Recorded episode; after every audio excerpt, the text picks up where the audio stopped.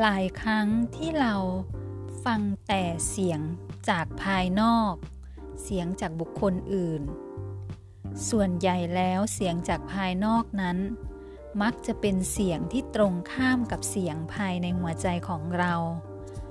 ลองสักครั้งหนึ่งในแต่ละวัน ลองผ่อนคลายตัวเอง หลับตาลงสักครู่ แล้วตั้งใจฟังเสียงหัวใจของเราเองที่กำลังเต้นอยู่ ฟังว่าเสียงหัวใจของเรานั้น เต้นเป็นจังหวะเร็วหรือเป็นจังหวะที่เชื่องช้า